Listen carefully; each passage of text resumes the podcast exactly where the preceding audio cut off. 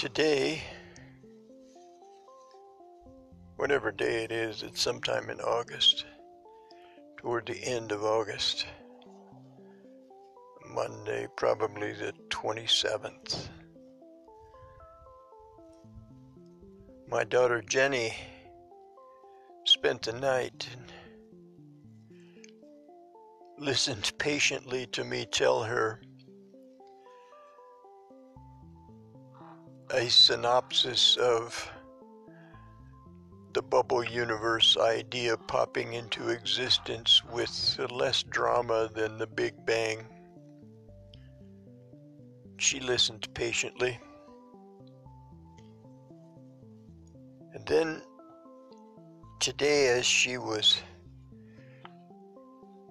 packing and going through things that she had left behind, she's on her way to Beijing to teach English in a uh, technical college, I believe. But I envy her the adventure of going into a culture that extremely different from the culture that she was reared in. She did spend a year and a half in South Korea a year ago or so. So she's familiar with, you know, the way things feel, I suppose, in uh, Asian environs. They feel differently until you get deeper deeper into China and you get to that part of western China that looks a lot like Montana. And you you wonder at the way that the Navajos and the Comanche and the Arapaho, the Nez Perce were such good horse people, stirrupless horse people. And I think they must have been related to those guys who lived in that area that looks like Montana in China.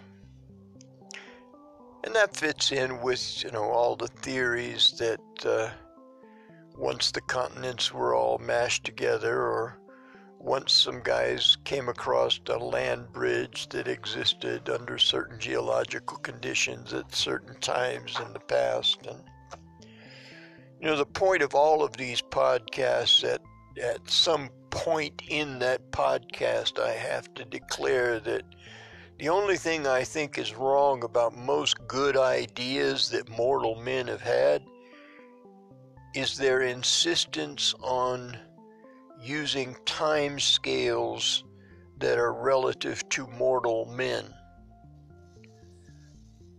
I mean, there are other ways of looking at the world. Um,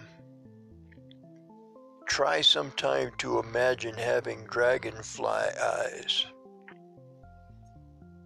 Or crow's eyes, yeah.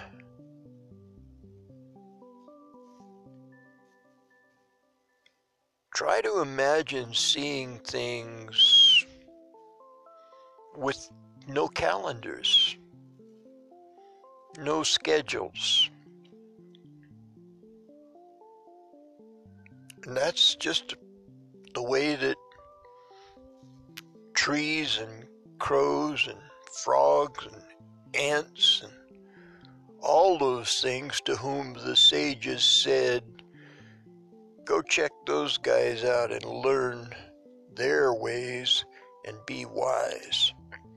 Just about every culture that uh, produced any good whatsoever had admonitions to consider the lilies, or the sparrows, or the ants, or the crows, or the lions, or the tigers and bears, or wolves. Consider those things and learn from them and be wise. Be wise. All a wolf ever learns how to do is be a wolf and stay alive. All an ant ever learns how to do is be an ant and stay alive. That's all a human being, the machine that we live in. That's all a human being knows how to do is be a human being and stay alive. But Adam kind had the breath of God breathed into their nostrils, and, we are never going to be that other kind of critter again. We are new creatures, and we always have been. We, uh, men, wombed or otherwise. I fall into the category of otherwise. I arrogantly, I self name me an other wise lover as Pythagoras arrogantly declared himself to be the lover of Sophia, the lover of wisdom, she who was there in the beginning with God, she swears. Before the highest parts of the dust of the earth congealed into anything resembling the mind of man. There was a mind arisen that is arising still.